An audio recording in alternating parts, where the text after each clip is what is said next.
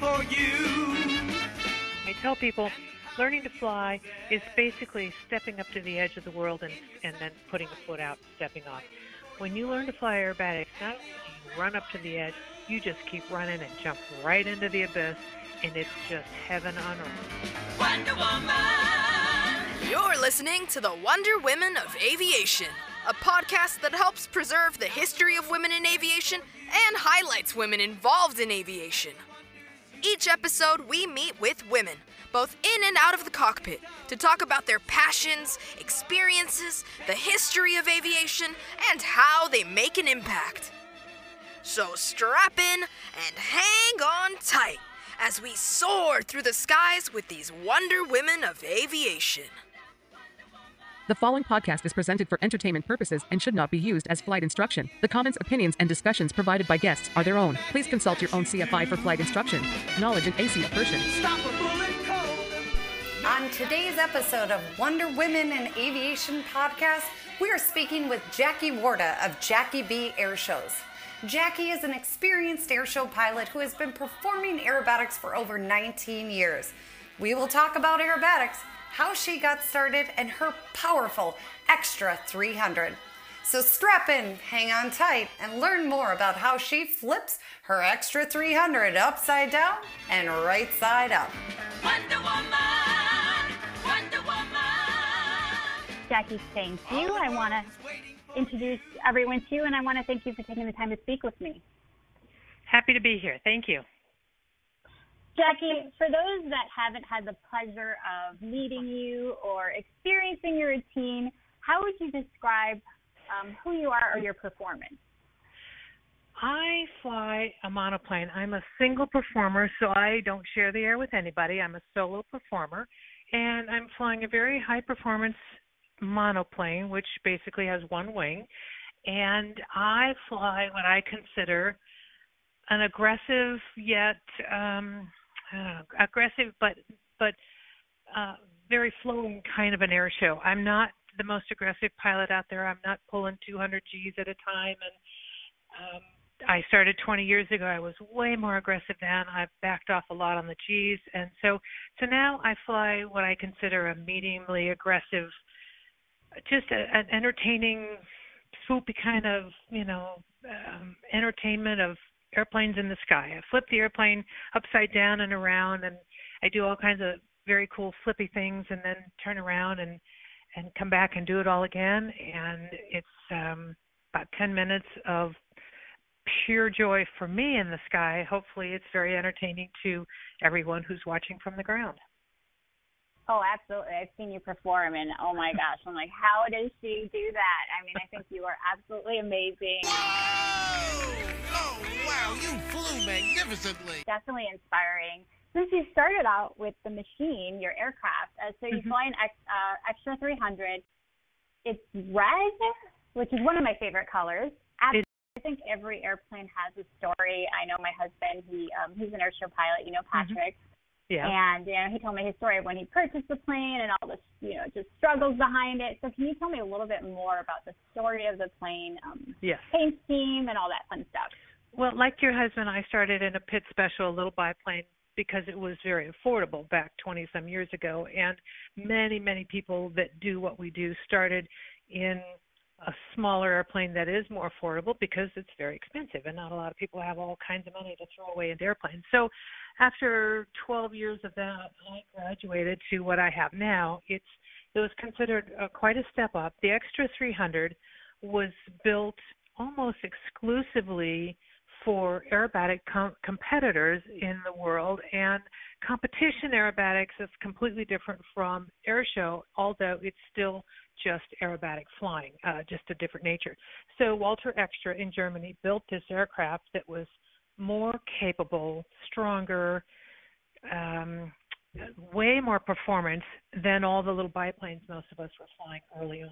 So his answer to the competition in the airshow world was the Extra 300, and there's quite a few models out now. So it's very high performance compared to a smaller biplane, and it's a real step up because it's the design of the aircraft lets lets it do more tumbles just in a different way with way more energy and um, it's just um it's just a very high performance aircraft designed for aerobatics. They're not designed for a cross country comfortable, you know, walk around kind of cabin. It it's designed to go straight up and straight down. Of course, we fly them across country, but it's not the most comfortable airplane to do that in because the design is for aerobatics almost exclusively. So, I made the step up back in 2011 to an extra 300 and never looked back. Oh wow, that's amazing. I, you know, I'm partial to the Pitts. right oh, I am too. Still, if I had the money, I'd still have another Pitts. I'd have both. Yeah, oh God, it's the Pitts is like it's like putting on a jacket and and then putting your arms out and taking off. You actually can wear a Pitts, and it's and I say that because when you're flying it, it feels like it's part of you because it's much smaller than what I'm flying now. It just becomes a part of you, and once you reach that point where you are one with the airplane, it's literally like strapping it on and you put your arms out and you're flying. It's it's hard to describe that. Ask your husband someday if he can if he can describe it better. It's pretty difficult to do because it's it's just not something you can experience on the ground. You know, it, Oh, it, yeah. there's nothing like it. You know, I think Patrick mentioned he's like, I can tell exactly. Like he actually did say that. He's like, I'm one with my plane. I can Yeah. feel everything Yeah. that's going on. I know when something's wrong. Oh so yeah, It's interesting you say that. It's kind of like a little, yeah, extension of who you are. exactly. learning to fly. So I know you started to learn um, towards the later part of your Mhm. career. Um, I believe I read or saw in 1986 you started when you were 32. So can you talk about you know how you didn't really go the traditional route, what that process looks like? Yes.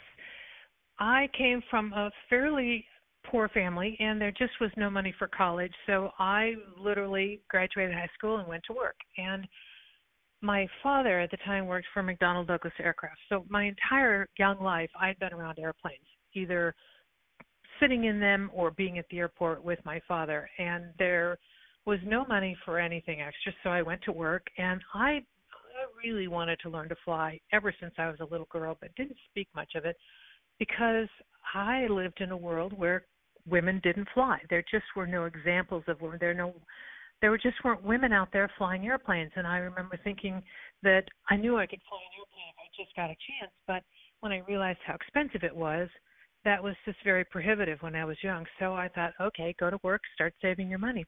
And then throughout that process of going to work when I was 18 and finding out how expensive flying was, not only was I working two and three jobs most of my life just to pay for flying, but the real the real hurdle was I was afraid I wasn't smart enough to learn to fly an airplane. I didn't go to college, and in those days I grew up thinking that if you didn't have a college education, you were not smart. And at the same time thinking that because I didn't have a college education and I was a girl, I probably wasn't smart enough to fly airplanes because if girls could fly airplanes, they'd be out there doing it, and there just weren't any. And so I struggled with the. I I, I tried to convince myself that I could do it, but I was afraid of failing. So year after year after year, I wanted to fly airplanes, but I was afraid to try. And I finally woke up one morning. It was a Tuesday morning, and I decided that I was tired of hearing myself say, "I wish I could fly an airplane." I just had to try. That Tuesday night, I I walked in to a classroom at the airport and started ground school, scared to death and so afraid of failing. Yet I was more afraid of going my whole life and not trying to find out if I was smart enough. And the rest is history. And it turns out not only was I smart enough, I was smarter than every guy in the class. Of course, I was the only girl. I got the highest grade on the written test. And to this day, I believe that women make excellent pilots. And the airplane doesn't know who's flying it, so it doesn't matter. If you can learn the skill, you can be a good pilot. The airplane doesn't know better. So women need to dispel that myth that because there are more men flying, maybe that means that women can't do it, which is total bunk. Total bunk. That Women can learn anything. And I can fly. No, you can't. Yes, I can.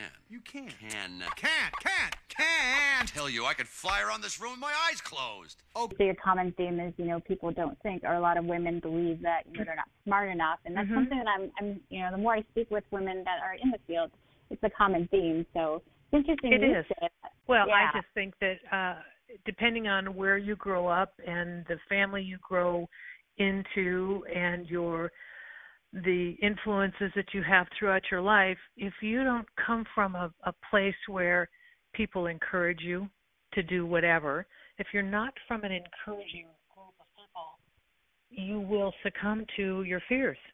If you want to do something that that, that might be a little bit out of the mainstream, you're going to be fearful of it simply because there aren't too many like you doing it. Therefore, there must be a reason why no more women aren't doing it, which is not really true. But it, it's a fear that a lot of people succumb to unless somebody steps up and say, "Hey, that doesn't matter.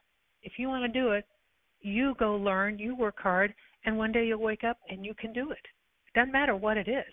You got to learn, you got to work hard, and you wake up one day being able to do what it is you want to do." So you've inspired me to just go do it. well, that's that's the that's the biggest battle is is getting started and overcoming the fear of failure, which of course once you fail or when you fail 10 times, you get stronger in that ability to fail. It's no longer the thing that stops you. It's the thing that actually propels you. Once you've failed enough times and survive it and start again and have a couple little successes, with every failure, it's not the big deal that it used to be. So, failure is part of success. If you don't fail, you have no impetus for getting off the ground and getting up and going back at it. Oh, if it wow. if it's doing its job, it does. Oh yeah. Um, so I want to talk about the transition. So you started um, learning to fly, and uh, you transitioned from traditional flying to aerobatic flying. So I Mhm. know that like takes a lot of blood, sweat, and tears. So um, for those that are listening that are possibly interested in becoming an airport uh, aerobatic airshow pilot or just learning aerobatics, like what steps do they need to take? What advice can you give? The first step is get in the airplane and go try it. So for me, it happened quite by accident. I was a new pilot. I had my private pilot's license not very long. I was flying a little 150, came home, put the airplane away, and a friend of mine on the airport there was pulling out his Pitts Special. He had a two-place Pitts. And he yelled over at me, he says, Come go fly with me. He says, I'm just to go out and play. So I put my airplane away and I jumped at the chance. And I had never been in his airplane before. I had never done any aerobatics. I hadn't even had spin training as a private pilot. So I jumped in, eager to go, and we took off and we got off in the airport. And he said, Are you ready? And I, of course, I said, Of course, but I had no idea what I was ready for. So he did a roll, and I remember, I- I can remember it just as I say it, like it happened yesterday. I was so excited. My eyes were as big as saucers, and I said, "Do it again." So he rolled the airplane again, and I said, "Oh my God, do it again!" it's just, and then he said, "How about we do a loop?" I said, well, "I don't know what that is, but do it." And so we did a loop, and I again said, "Oh my God, do that again." And I kept saying, "Do it again and again and again," and I just thought, I have just died and gone to heaven. And the biggest reason that it was so exciting to me was that for so many years I had dreamt of being a pilot. And when I actually got my private pilot's license, I was somewhat depressed because I was bored in the airplane. You take off and you sit there and you do nothing and you wait for a landing. When everything is going correctly, there is nothing to do but sit there and look around. The flying part is exciting, but I thought it would be more hair on fire every second of the flight. And it come I came to find out that it wasn't. I mean it was it was beautiful, it was serene, it was quiet, it was really exciting, but it wasn't the end all cure all that I thought flying would be. I was very bored between takeoff and landing.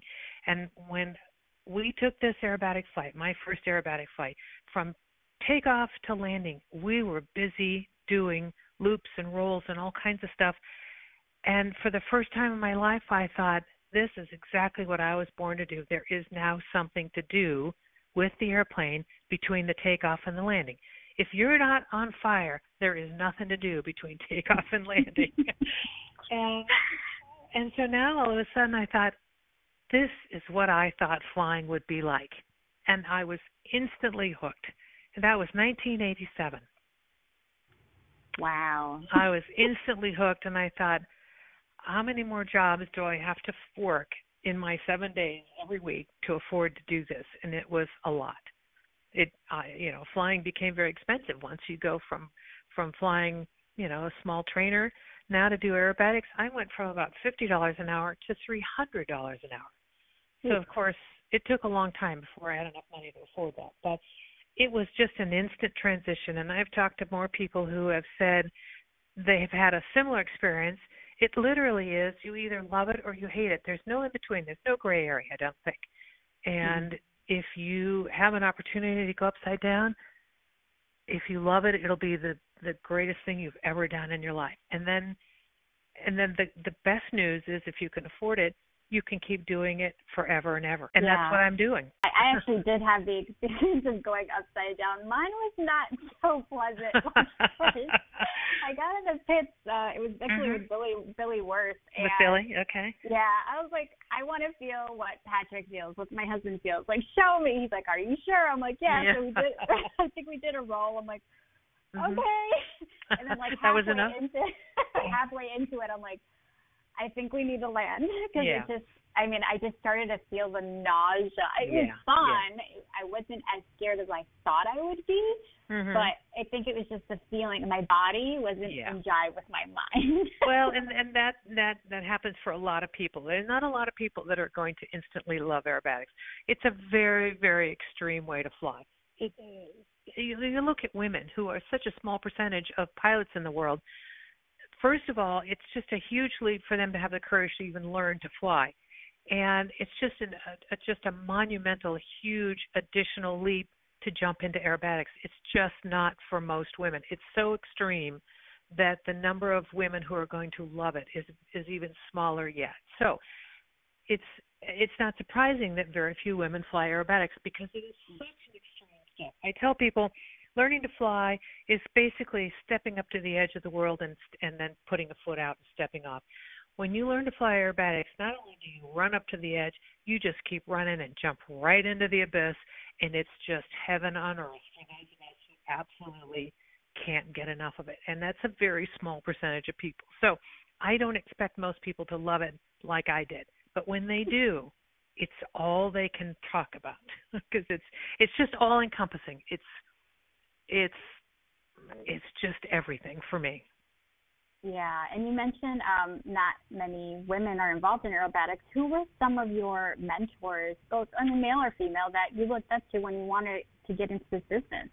Well, I haven't. Sadly, I haven't had very many mentors, and mm-hmm. part of that is that again, when I was learning to fly back in the 80s, there there just weren't a lot of people who were very excited about women flying, and and, and that happened to be just the people around me. I don't mean that the whole world was against us, but I just didn't run into too many people, and, and most of my very encouraging friends were all men because they were the pilots at the airport I was flying at. So my my mentors and my encouraging group of people were mostly men.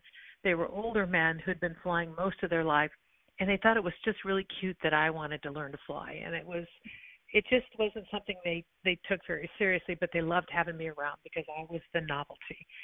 And but growing up in the world of flying I had read a book that Patty wrote and I had seen her fly once or twice and I thought well if she can do it why can't I? But to be honest with you the mentors I had have all been men. There hasn't been a single female that I've met in my life who stepped up and offered encouragement. It was all the men in my world. Mm. Sadly, okay. that's the truth, yeah. but it, just, it has happened truth. that way. And and I've tr- every day that I've been a pilot, I've tried to make make that not the norm in my world.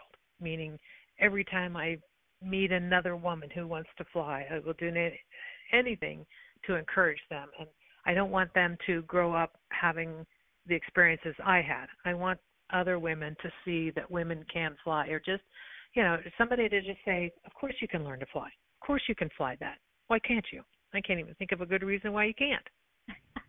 I mean, I can't. There's no good reason why anyone who wants to learn to fly can't learn to fly. Oh no, you're absolutely right. Sometimes you just need a little push or uh, Yeah. someone just like cheering you on, a little cheerleader, Exactly. and take Yeah. back of the line. I mean, I, I know I need that because you know you do have the self doubt and you Mhm. question a lot of things. So yeah, it's it's The- but the- true. It's reality, but the questioning and the self doubt that all goes along with it. But in addition to that, somebody needs to just kind of nudge you and and Mhm. make you take that step. And once you take the step, then the instant realization is, "Wow, this isn't so bad. I didn't die. Here I go. Let's take, an, take another step. Take another step. I'm still alive. Well, okay, this is pretty cool." And then, and your confidence grows with every step you take. oh yeah, absolutely. Yeah. Totally agree with you. Um, I know. So you didn't start like immediately going into air shows. I want to talk a little bit about. Um, you were Mhm. part of the IAC and you did competition for uh, a little while, and then you were Mhm. part of the Reno Air Races. Do you feel, or you know, can you talk about those experiences and how do you feel those experiences help you become a better performer? Every time I flew an airplane, I learned something, and I've been flying for over 30 years, and I can think, I can think back when I first learned to fly that I thought, oh my God, I'll never be able to learn all this information. Well, of course, it takes a lifetime to learn it all, and my expectation was that I would learn it all immediately, which I've come to find out is wrong. But the the steps that I took once I got my license and then got introduced to aerobatics my whole world was you know I was going down a road that included aerobatics. So uh, I looked in I, I needed a coach, I needed somebody to help me learn to fly the aerobatics and I I found Wayne Handley who was now a retired air show pilot and he trained me. I flew with him four or five times a day every week for probably 3 4 years as he encouraged me to go into competition.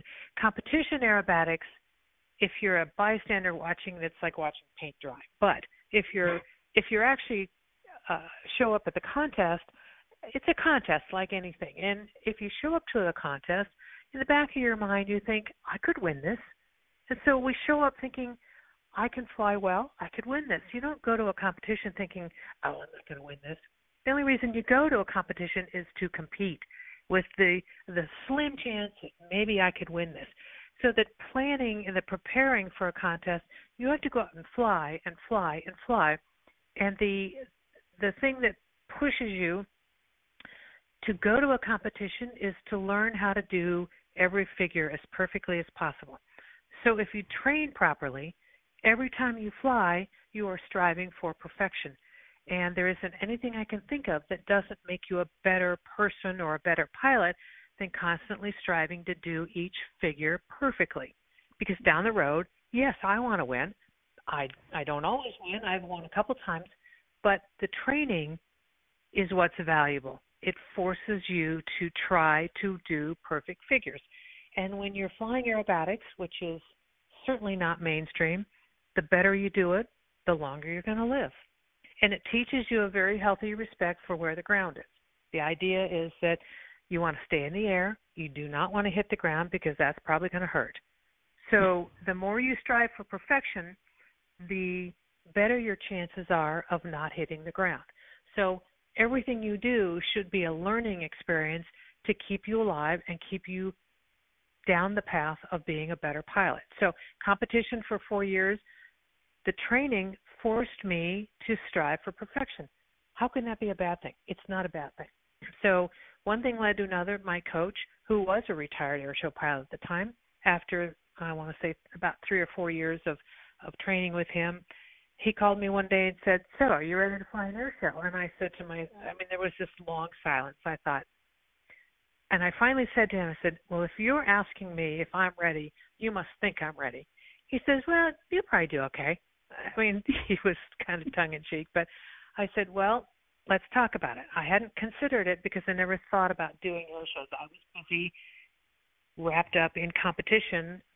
I was so excited. It just was so much fun doing aerobatics. I hadn't given much thought down the road, and I was still working full time. So when he made the suggestion, we talked about it, and he says, "Well, let's let's start learning how to fly air shows." And so one of our first training sessions, he took me in his airplane, showed me a few maneuvers, And he said, Now I want you to go up and you're going to learn to do these. I'm going to watch you from the ground, talk to you, and you're going to go out, take your airplane, and go do these things. So, being scared to death, I jump in my airplane, I jump out there, and I get out there, and I'm flying around up there, and he keys up the mic and says, I'm waiting. I knew what to do, I just was afraid to try. 'Cause I was afraid of what the tumble. He wanted me to learn to tumble the airplane, which is different from competition. There's no tumbling in competition. So mm-hmm. learning to fly air show type flying, I had to learn to tumble the airplane. So I knew what to do. I kept flying back and forth, and he kept keying up the mic. He says, "I don't have all day. I'm waiting." so I finally flew through the box, and I thought, "Okay, it's now or never." And I threw the stick in one direction and stabbed rudder, and I did my first tumble, and it was a, like an epiphany. I didn't die. I did okay. The airplane continued to fly, and it was like, oh my god, this is so cool. So all it took was that first tumble to convince me that several things were going to happen. If I did what he told me, I would get the tumble that I wanted, and the airplane would keep flying, and I didn't die. So all so you turn around and come back do it again. It just takes that first step. Mm-hmm. Once I took that first step, learning to tumble the airplane was ten times, a hundred times more exciting than flying competition. I thought, wow, this now this is really flying aerobatics. So a good oh probably a year of that, and I flew an air show for the first time, a small little air show in California, Mm-hmm. and come to find out many of his students started at this little it was a small winery uh in the Monterey Valley. And they once a year had a big luncheon and and they called Wayne and said we need some entertainment over here. So they created this little air show at this winery and that was my first air show. We flew for wine. We all got a case of wine. And it was our that was my first air show. And and then again the rest is history. I just kept learning more and more and more. And this is year 19 for me flying air shows Wow, 19 years. And what a way to start. Yeah. We'll fly for wine. I mean, that's amazing. yeah i'll never forget that first i'll never forget that first tumble i'll never forget that first air show oh i was scared to death but i had enough encouragement i went out there and i did what i knew to do and i didn't die and i thought and then and getting paid with a case of wine i thought okay next time i might actually get money and i did so So, true. I yeah. can relate to that. yep money is always better but um Hey, you'll take what you can get at the time. exactly that's that's kind of how that started and all these years later Tune in next time for part two of our Jackie B interview on the Wonder Woman of Aviation podcast. Thanks for listening. If you enjoyed this episode and you'd like to help support the podcast, please share it with others or post about it on social media. and the wonders you can do. Make a honking dove stop